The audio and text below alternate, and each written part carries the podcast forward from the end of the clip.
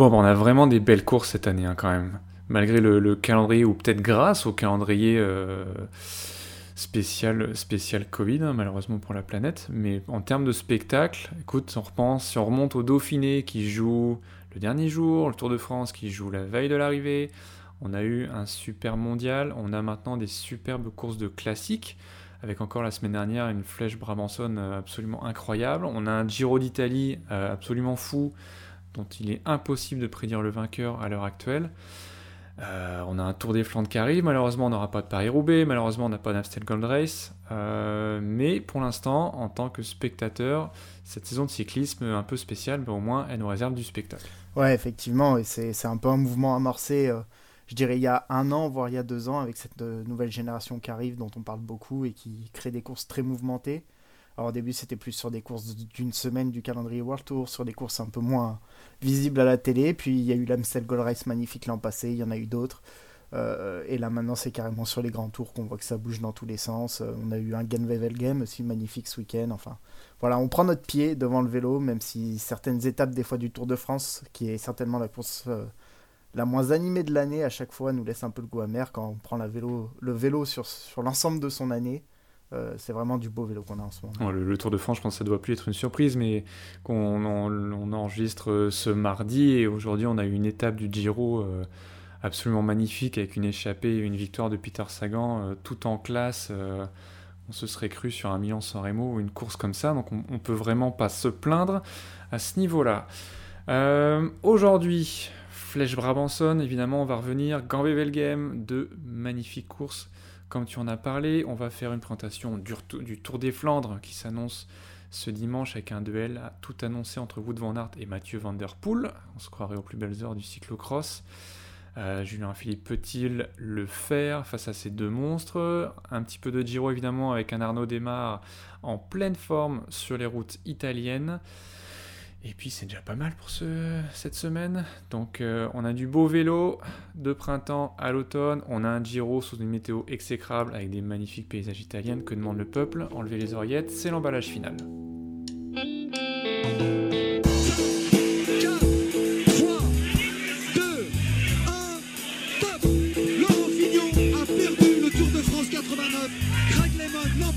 Il va garder du points, on dirait. Oh oh là qui est parti dans le terrain. Il va garder du points, on dirait. C'est peut-être ton jour, Julien, pour aller chercher la flèche wallonne.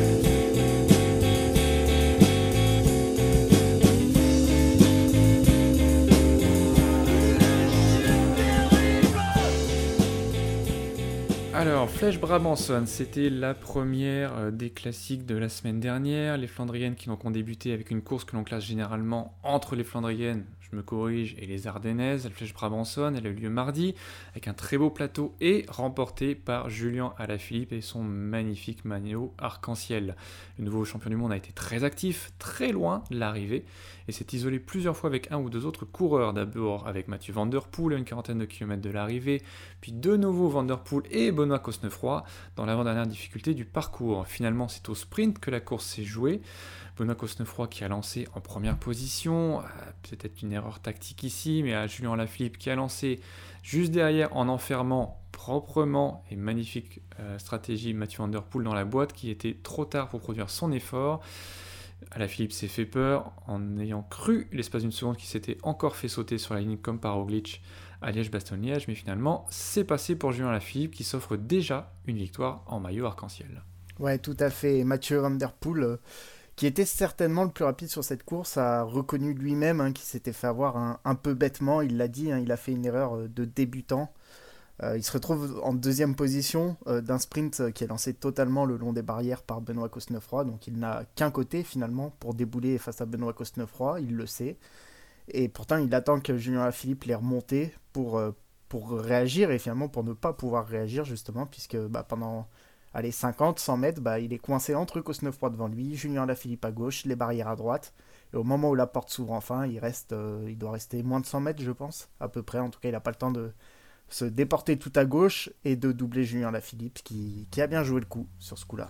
Ouais, parce que le, dernier virage est quand même assez proche de l'arrivée, donc euh, on peut se demander vraiment si à la Philippe, pour une fois, qu'on parlait de sa nervosité dernièrement dans les arrivées comme ça en groupe, pour une fois avait parfaitement joué le coup et euh, il savait à l'avance ce qu'il allait faire, alors que eh ben, euh, aurait peut-être dû anticiper un petit peu plus, justement, sachant que ce virage était vraiment très proche de l'arrivée. S'il lui manquait un 50 mètres pour rattraper à la Philippe au final, mais arrivée courte, plus se faire enfermer. Est-ce qu'il n'y a pas une petite erreur tactique là de Mathieu Vanderpool, justement, de ne pas avoir suffisamment pensé euh, au final? Si, bah, clairement, hein, je pense que. Je pense qu'il était le plus rapide. Euh, sur le papier, c'était le plus rapide. Il a eu la chance d'avoir euh, les deux coureurs, les deux Français qui ont vraiment relayé avec lui. C'était une des caractéristiques, une des caractéristiques de cette course, c'est que dès qu'on se retrouvait dans un groupe, tout le monde relayait dans cette course. Ça se regardait presque jamais. Et même Benoît Cosnefroy, qui avait pratiquement aucune chance au sprint avec Vanderpool et, et à la Philippe, bah, il a roulé, il a relayé et, Vanderpool avait presque la victoire sur un plateau d'argent à ce moment-là et il s'est fait avoir. Au-delà de ce sprint final, on a quand même eu une très jolie course avec beaucoup, beaucoup d'attaques loin de la ligne. Euh, ce qui est peut-être un peu l'avantage d'avoir un plateau aussi relevé sur ces courses d'un jour euh, cette année. Non pas qu'elle ne l'est pas d'habitude, mais on sent un petit peu une urgence des coureurs en cette saison raccourcie d'aller chercher des, succès et de, de, courir le plus de courses possible. Euh, donc vraiment une jolie course avec beaucoup d'attaques et on a senti qu'il y avait une volonté très tôt Philippe et d'aller se détacher seul. On parlait de sa nervosité des arrivées en groupe la dernière fois. Là on a vraiment eu l'impression qu'il voulait y aller seul comme il avait réussi à le faire au mondial. Alors que Vanderpool lui euh, essayait de rattraper un peu tout le monde parce qu'il avait évidemment l'avantage au sprint. Ouais, on a senti effectivement Philippe voulait s'isoler. Et je dirais même, même Mathieu Van Der Poel, moi j'avais l'impression qu'il voulait s'isoler. Il a calqué sa course euh, sur Julien Lafilippe, clairement dans les groupes. Dès que Julien Lafilippe sautait, il y avait Mathieu Van Der Poel, euh, Mathieu Van pas trop loin. Mais euh, voilà, il voulait pas se trimballer des Sonny Colbrady ou arriver dans un groupe d'une dizaine de coureurs, comme ça sera le cas d'ailleurs le week-end qui suit sur Ganway Velgem, parce que c'est toujours dur à contrôler sans équipier ce genre de groupe, tu peux pas sauter sur tout le monde. Donc voilà, les deux ont vraiment fait l'effort pour s'isoler, notamment dans le mont le plus dur du circuit.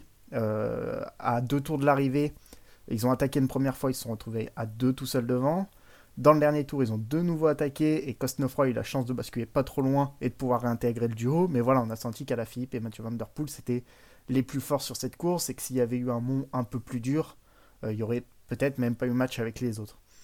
Donc voilà, ensuite on a vu, voilà, je l'ai dit avant, une collaboration vraiment parfaite, je trouve, entre Julien Philippe et Mathieu Van Der Poel tout au long de la course. Dès qu'ils se retrouvaient tous les deux dans un groupe, ils se relayaient, ils passaient les relais. Euh, je me rappelle en live, on s'était même dit que c'était peut-être une erreur de Julien Philippe euh, d'aller de relayer autant Mathieu Van Der Poel euh, pour s'isoler au sprint face à, quelqu'un de plus rapide que lui. Finalement, il l'a battu, mais, mais voilà, ça a donné vraiment une course pratiquement sans temps mort, où les deux les trois plus costauds, parce que Cosnefroy est très costaud en ce moment. Il l'a montré euh, à la Flèche Wallonne, il l'a remontré ce week-end à Paris Tour. Donc voilà, les deux ou trois plus costauds se sont joués la victoire et c'était une superbe course. Ouais, c'est vraiment agréable de voir des courses comme ça euh, qui se décantent très très loin de l'arrivée.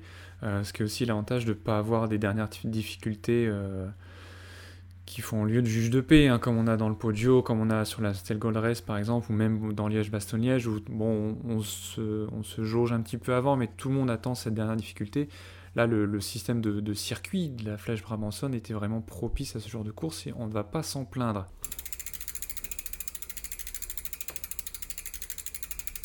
Gant Game, deuxième Flandrienne de la semaine, deuxième course très mouvementée. Dans l'histoire récente, c'est une course qui sourit avant tout aux sprinters, qui passent suffisamment bien les monts pavés, car dans le dernier passage du Kemmelberg principal et dernière difficulté de la course se situe encore assez loin de l'arrivée. Alors si on regarde juste le vainqueur, le, Danois de la Trek Mats Petersen, euh, ancien champion du monde, on pourrait penser qu'on a eu le même scénario qu'à l'accoutumée, un groupe d'une trentaine qui joue la gagne, mais pas du tout. On a eu du mouvement parmi les favoris dès 80 km de l'arrivée et ça n'a pas débranché jusqu'à la ligne. Résultat, Petersen qui s'impose en réglant un groupe seulement de 4 coureurs au sprint, tandis que le dixième déjà relégué à plus d'une minute et 40 secondes. Alors comment expliquer cette année euh, un tel changement de scénario sur une course où effectivement on a vu euh, bien des fois des arrivées quasiment à un sprint massif? Je pense que c'est le fait que la course soit, lancée très très loin et dès en fait le premier passage du Kemmelberg, on n'a pas eu d'attaque de favoris dans ce Kemmelberg, mais par contre dans la descente, on a eu des vraies cassures, on a eu des petits groupes de 20 euh, éparpillés de partout et tout le monde relayait dans ces groupes. Euh, Wood van Aert, Mathieu van der Poel, ils n'ont pas eu peur de passer des relais à l'avant. ce qui a forcé tout le monde à se livrer derrière, tous les équipiers de sprinters qui étaient coincés derrière étaient obligés de rouler. Euh, Ackerman, lui, il avait crevé au pied du premier Camelberg, il était hors course. Caleb Ewan, lui, il passe plus un talus depuis trois mois, donc euh, il avait sauté dès le premier mont. Viviani, on sait pas trop où il était, mais pareil, il était assez loin. Au final, il restait globalement que Christophe ou Degenkolb ou des gars comme ça qui étaient coincés dans, dans le deuxième groupe.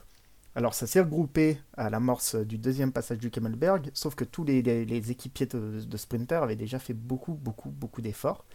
Et finalement, au moment où la course se décante dans le deuxième passage du Kemel, les 7 meilleurs coureurs euh, de ce groupe arrivent à s'isoler et s'en vont rejoindre euh, un autre groupe de 8 qui était parti euh, dans la vallée, entre, entre les deux monts. Donc au final, il y a 15 sprinters qui se retrouvent piégés. oui, c'est ça, il y a 15 sprinters qui se retrouvent piégés. C'est Christophe.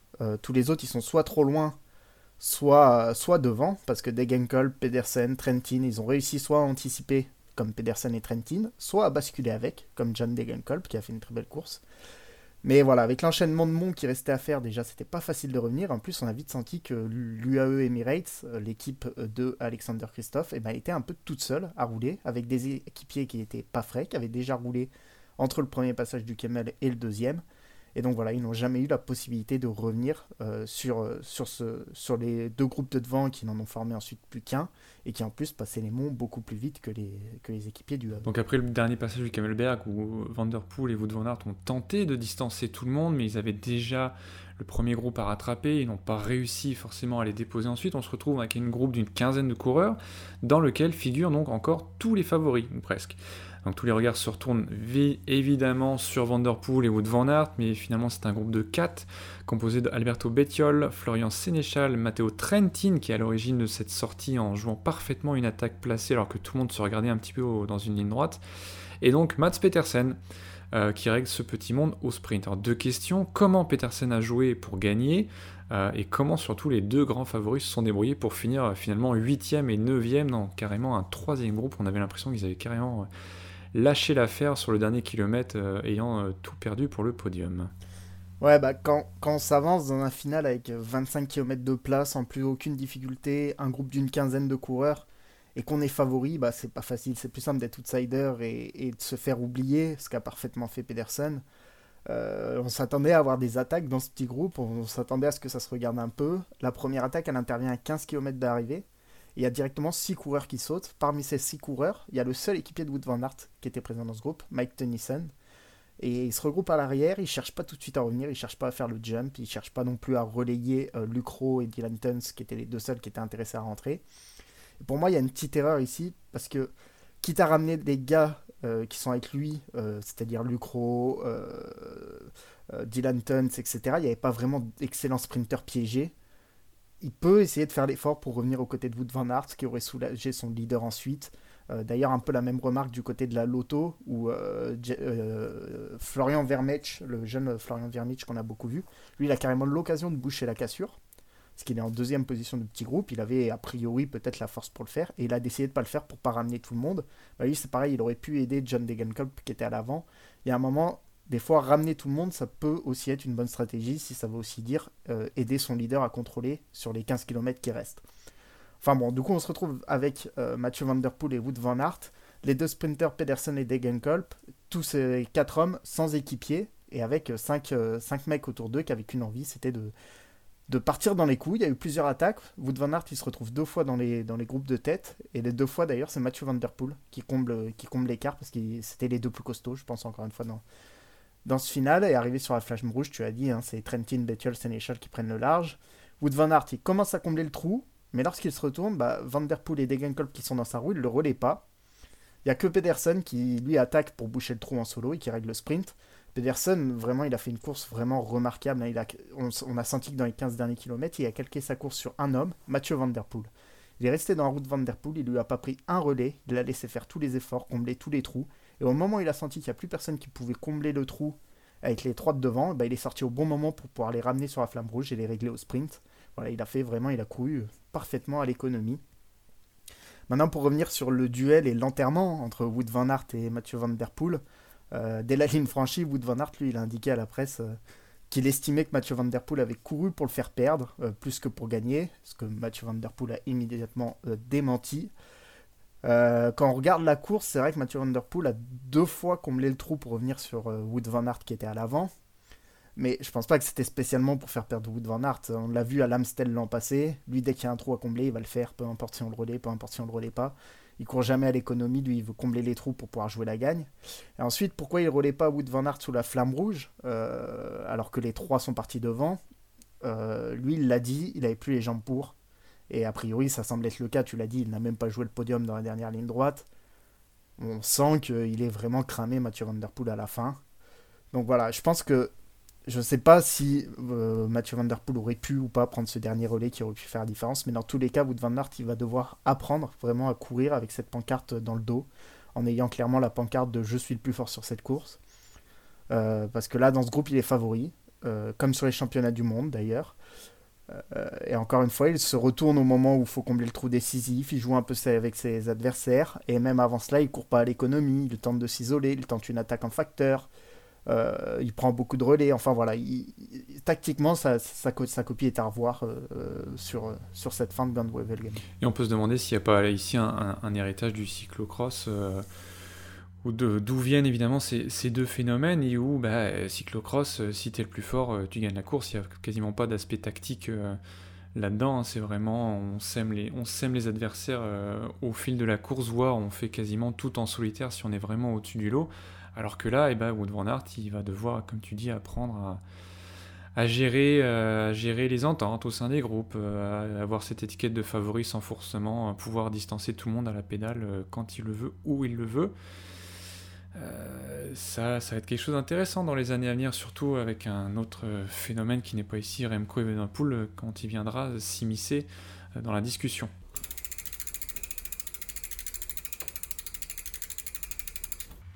Alors la transition est parfaite pour aborder le sujet de la semaine, évidemment le Tour des Flandres qui aura lieu dimanche prochain. Ce monument est déjà très très attendu en temps normal, mais cette année c'est encore plus le cas avec l'annulation malheureuse de Paris-Roubaix qui est tombée euh, pour cause de Covid évidemment. Alors comme ce week-end sur Game, les yeux seront rivés sur deux coureurs, Mathieu Van Der Poel et Wout Van Aert. On a l'impression qu'on ne parle que de cette saison.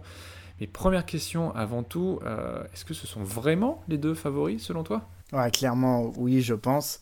Euh, déjà avant Get Mobile Game, c'était clairement les favoris pour moi, mais après la course du dimanche, elle est encore plus. On l'a rapidement évoqué avant, mais dans le dernier passage du Camelberg, euh, personne n'a été capable de suivre l'allure de Wood Van Aert et Mathieu Van Der Poel. Et la seule raison de pourquoi ils n'ont pas réussi à s'isoler à ce moment-là, c'est qu'il fallait d'abord rattraper le groupe qui était 10 secondes devant et le déposer, et que la montée n'était pas assez longue pour cela. Euh, mais il n'y a personne qui a pu prendre leur roue au moment où ils ont décidé d'accélérer euh, dans ce Kemmelberg qui était l'ascension la plus dure. Et la ronde de Van Vlaanderen, le Tour des Flandres, c'est 17 monts pavés, plus pavés ou non d'ailleurs, pas tous, plus quelques passages pavés, avec un enchaînement vieux quarmont paterberg à 14 km de l'arrivée, c'est-à-dire beaucoup plus proche que le dernier passage du Kemmelberg. Donc voilà, la succession de boss, elle est beaucoup plus rude, les monts sont plus durs, L'arrivée est plus proche. Ça permet vraiment aux coureurs les plus costauds, notamment, d'être euh, davantage en mesure de s'isoler. On a souvent un homme seul qui gagne ou un petit groupe à 3-4 qui, s'impose. Donc, euh, donc voilà, je pense que Wood Van Aert et Mathieu Van Der Poel sont les plus forts physiquement à l'heure actuelle et sont donc les deux favoris à l'approche, à l'approche euh, du round 2. Les deux favoris donc, mais lequel des deux serait à placer devant comme le grand favori de ce round Mathieu Van Der Poel qui s'est préparé uniquement pour cette épreuve, ou Wood Van Aert qui écume euh, toutes les routes d'Europe depuis maintenant plusieurs semaines, qui a uniquement coupé entre les championnats du monde et Grand Evelgem, donc des préparations différentes, mais qui des deux serait le favori de cette course? Personnellement, moi je mets une pièce sur Wood Van Aert, peut-être euh, un petit peu plus de punch pour s'isoler tout seul dans un démon justement et ne pas arriver en groupe. Euh, et pour toi, ce serait plutôt lequel des deux?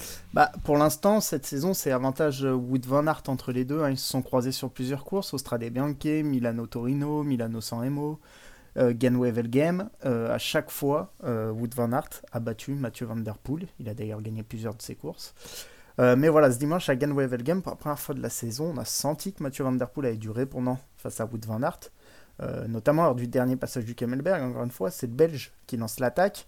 À un moment, on a cru que Mathieu Van Der Poel allait avoir, du mal à suivre, mais non, il était bien calé dans la roue euh, au moment de la bascule.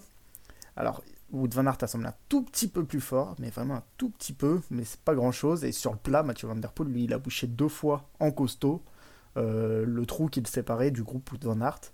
Donc voilà, les deux hommes sont extrêmement costauds, ça c'est sûr. Je donnerai, voilà, moi aussi peut-être un tout léger avantage à Wood Van Aert.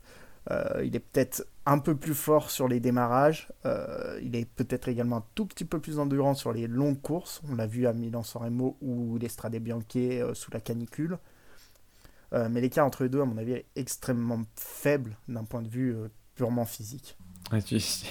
C'est marrant que tu parles d'un avantage pour Wood Van Aert sur les longues distances. Moi, je pense je me rappellerai très très longtemps d'une de, une de ses premières courses sur route Wood Van qui était l'Estrade Bianchi justement.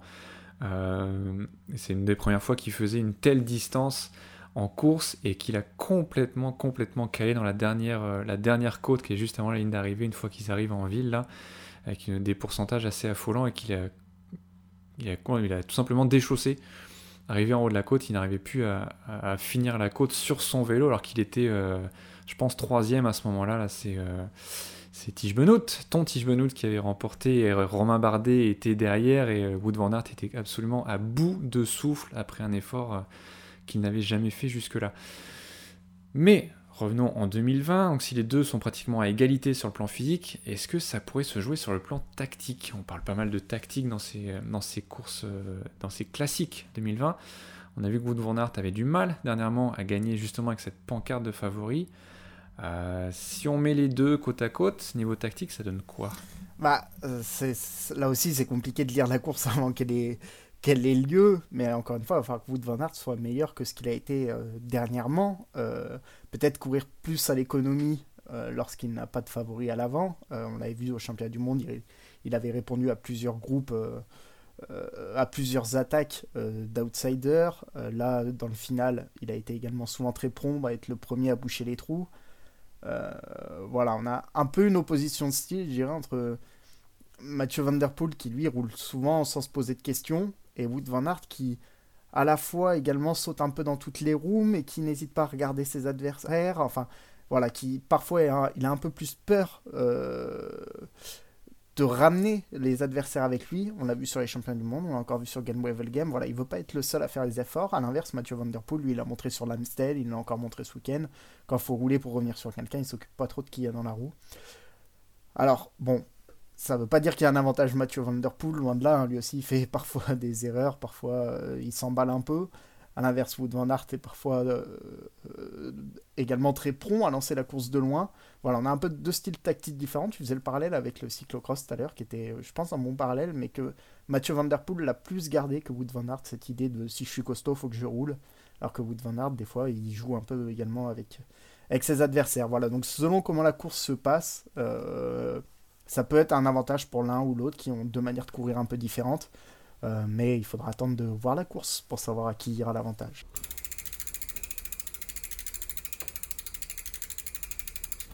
Alors derrière ces deux grands favoris, il y a un paquet d'outsiders, euh, le paquet habituel, hein, dont on va parler rapidement, mais il y a aussi un petit nouveau sur ce Tour des Flandres qui ne passe évidemment pas inaperçu, c'est Julien Alaphilippe, le nouveau champion du monde, qui n'a jamais pris le départ du Tour des Flandres ou même de Paris-Roubaix.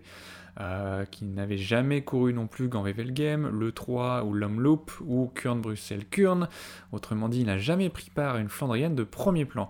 C'est donc une grande première pour lui. Un calendrier Covid oblige, euh, il se mêle à la lutte directement sur la plus belle, le Tour des Flandres.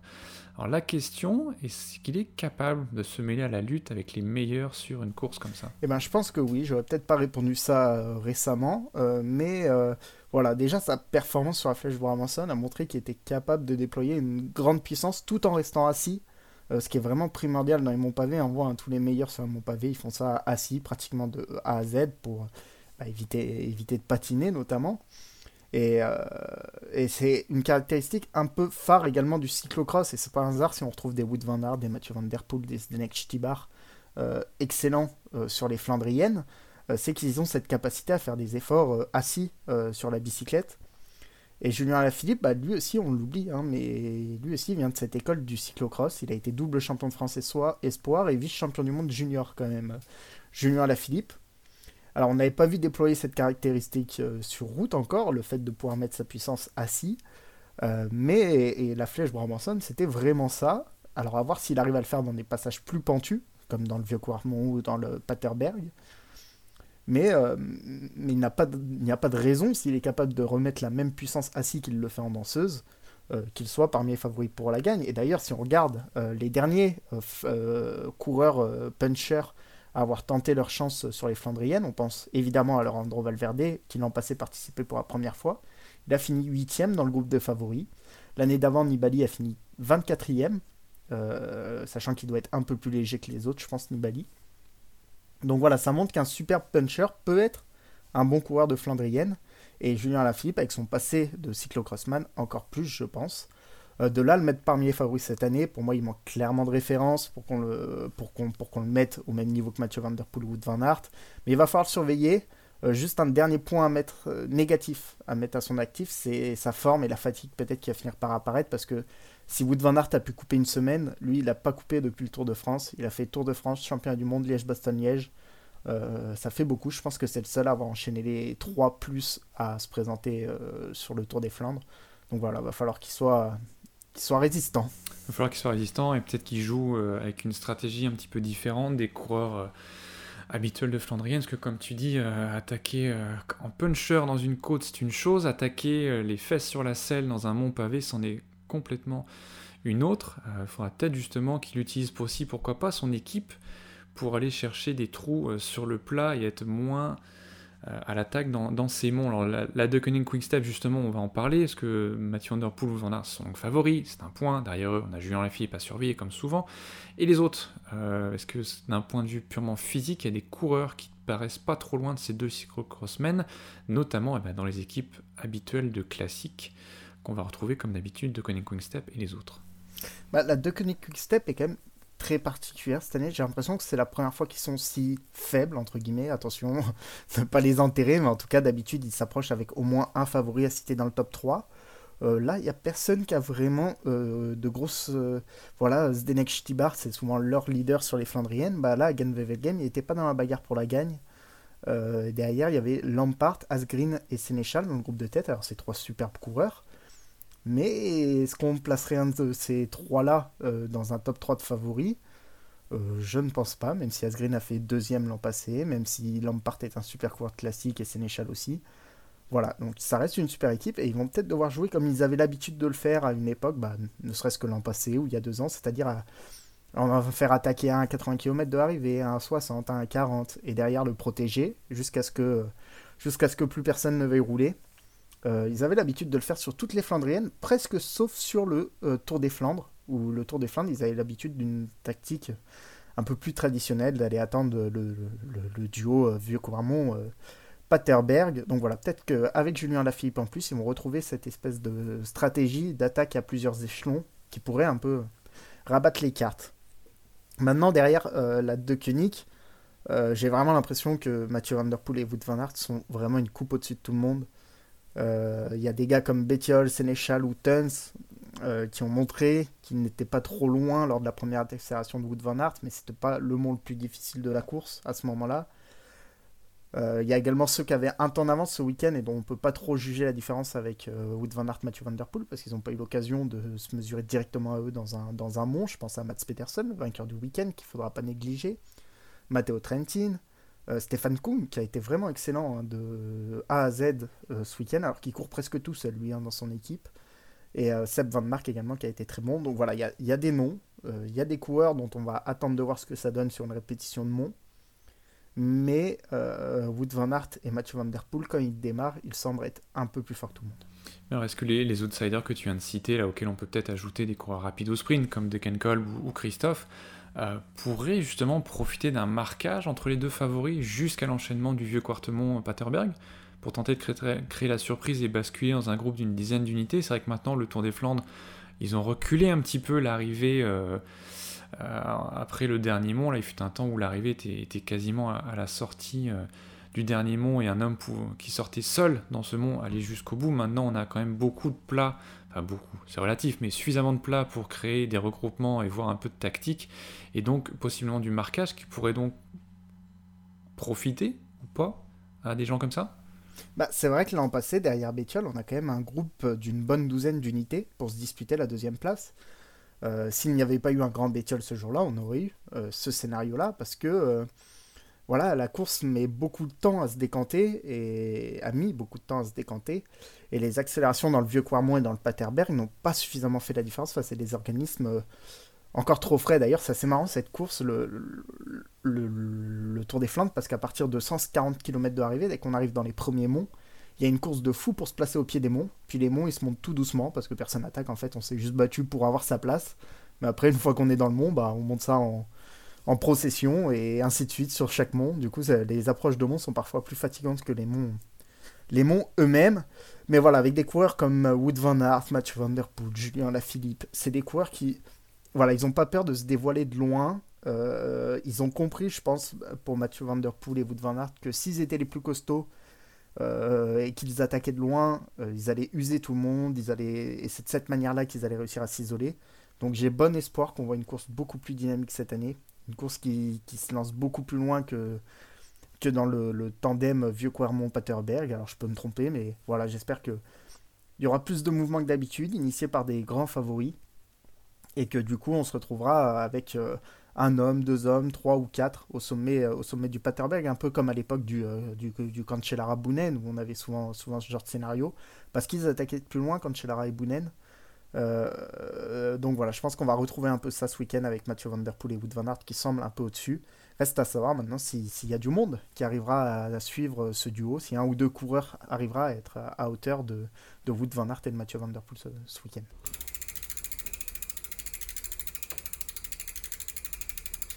Alors, place au Giro désormais, parce que oui, évidemment, on a le Giro en même temps que le Tour des Flandres, tout va bien.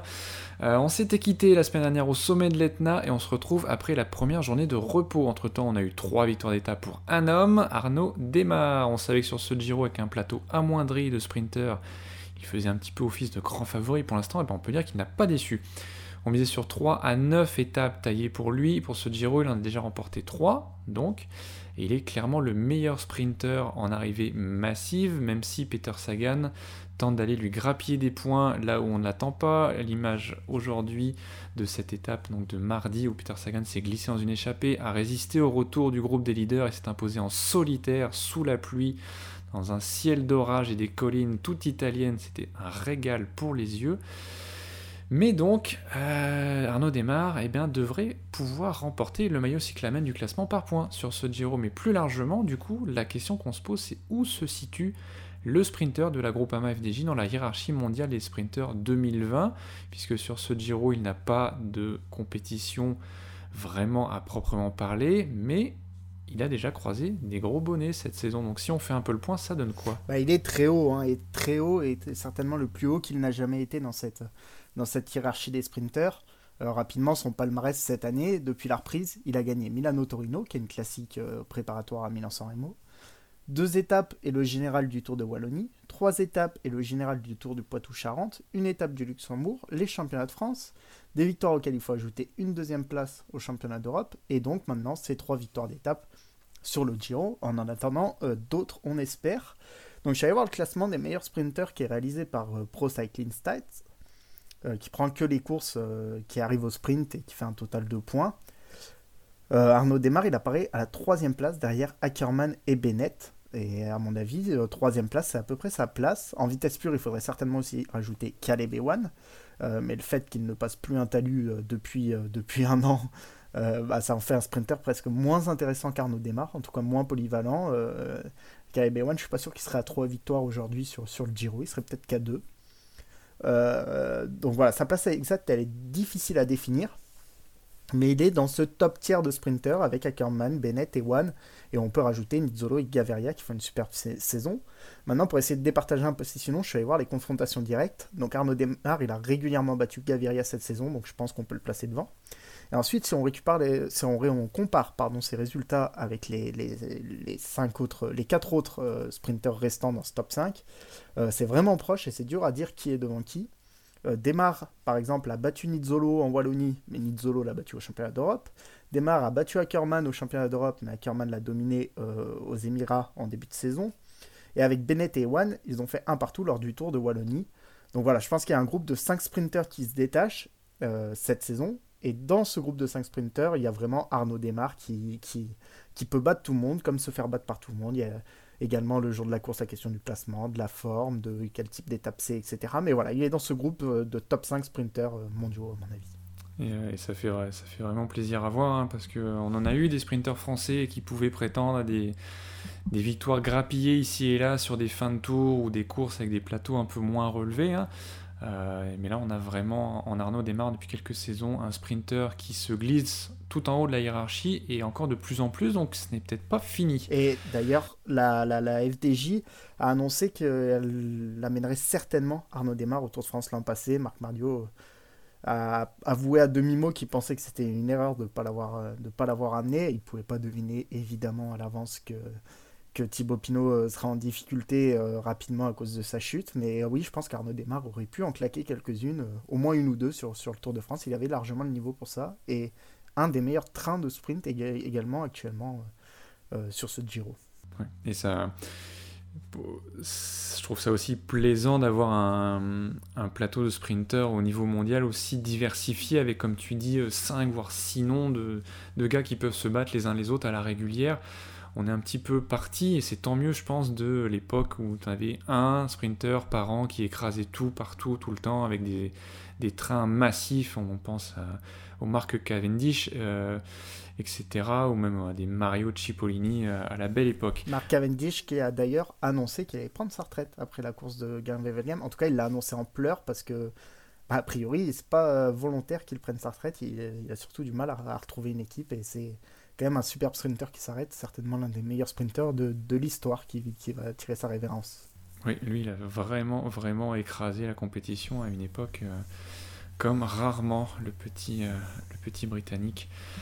Alors, côté classement général, c'est le bazar complet. Même s'il n'y a pas eu beaucoup de mouvements depuis l'arrivée au sommet de l'Etna, la course par élimination se poursuit avec un nouvel invité surprise, le Covid-19. Malheureusement, on y avait complètement échappé sur le Tour de France, mais le Giro cette semaine s'est fait toucher de plein fouet. Le premier, ça a été Simon Yates, directement euh, touché par le virus, positif en milieu de semaine. Le Britannique a dû abandonner. Son équipe, la Mitchelton Scott, va d'ailleurs se retirer de la course euh, au complet après avoir pris connaissance d'autres tests positifs au sein de l'équipe. Toujours pendant la journée de repos de lundi, donc hier, deux autres coureurs ont été touchés. Le premier, c'est Steven Kruijswijk, directement lui aussi, le leader de la Jumbo Visma, actuel 11e du classement général, a été testé positif, a donc aussi abandonné. Son équipe entière s'est également retirée dans la foulée. Donc non seulement on a des coureurs qui sortent, mais des équipes entières qui se retirent du Giro. Euh, et puis la deuxième victime de cette journée de repos, c'était Michael Matthews, le sprinter de la Sunweb et coéquipier de Vico Calderman, qui est lui deuxième au général. Mais contrairement à la Jumbo Visma, la Sunweb, ben, elle, a décidé de poursuivre la route. Donc Calderman reste dans la course, il reste deuxième et complètement euh, dans le jeu pour ce maillot rose, malgré donc ce cas positif. Mais c'est à se demander s'il n'y a pas d'autres cas positifs dans son équipe qui vont surgir dans les jours prochains et si Kelderman ne euh, joue pas simplement sur du temps emprunté, comme on dit. Donc avant cette journée de repos, au soir de l'arrivée au sommet du Roccaraso, euh, on avait tiré ce dernier segment de notre podcast, Kelderman est-il le grand favori? Et bien aujourd'hui, cette épée de Damoclès lui trotte donc au-dessus de la tête. Euh, et avec une situation où on n'en sait pas beaucoup plus. Ouais, c'est exactement ça. Au soir de la montée de Rocarassos, il apparaissait vraiment comme le plus fort des favoris encore en lice. Euh, il était le plus fort lors du contre-montre de ceux qui se sont élancés dans des mauvaises conditions, on va pas revenir dessus. Le plus fort de la montée de l'Etna, il a également été le plus fort à Rocarasso. Euh, encore aujourd'hui, lors de la dixième étape euh, vallonnée dont on a parlé, euh, il semblait assez à l'aise lors des différentes attaques de favoris, même s'il n'était peut-être pas le plus fort pour la première fois de ce Giro. Donc, au, classement général, il est deuxième à 34 secondes de Joao Almeida, la surprise portugaise. Et derrière lui, mine de rien, même s'il n'y a pas forcément beaucoup de mouvements sur ce Giro, bah, il n'y a plus que 8 coureurs dans la même minute que lui. Il y a Peyo Bilbao tout proche, Domenico Pozzovio et Vincenzo Nibali déjà une trentaine de secondes, Patrick Conrad à 40, Jay Hindley et Rafael Maika à 50 et Fosno Bastada à 1 minute. Euh, la course à élimination, on a parlé du Covid, mais il y a également Fugelsang qui s'est fait piéger et qui se retrouve déjà à 2 minutes 20 de Joao Almeida et donc 1 minute 50 de Kelderman après avoir connu la crevaison au plus mauvais moment euh, aujourd'hui. Donc voilà, ça semblait assez logique de placer Kelderman en tant que favori. Alors pas avec une marge énorme, hein, euh, il n'a pas encore euh, réussi à faire de gros écarts. Parce qu'il compilait à la fois la bonne forme, le bon classement et quelques références euh, sur des grands tours avant ce Giro. et personne d'autre n'arrivait à compiler ces trois conditions presque dans, dans ce Giro. Maintenant, voilà, ce cas de Covid dans son équipe, ça vient remettre en cause pas mal de choses. On a vu qu'à la Mitchelton, euh, après qu'on ait appris que Simon Yates était positif, il y a très rapidement eu d'autres cas, et nombreux. Donc euh, voilà, euh, la logique serait, entre guillemets, malheureusement que ça se répète à la Sunweb.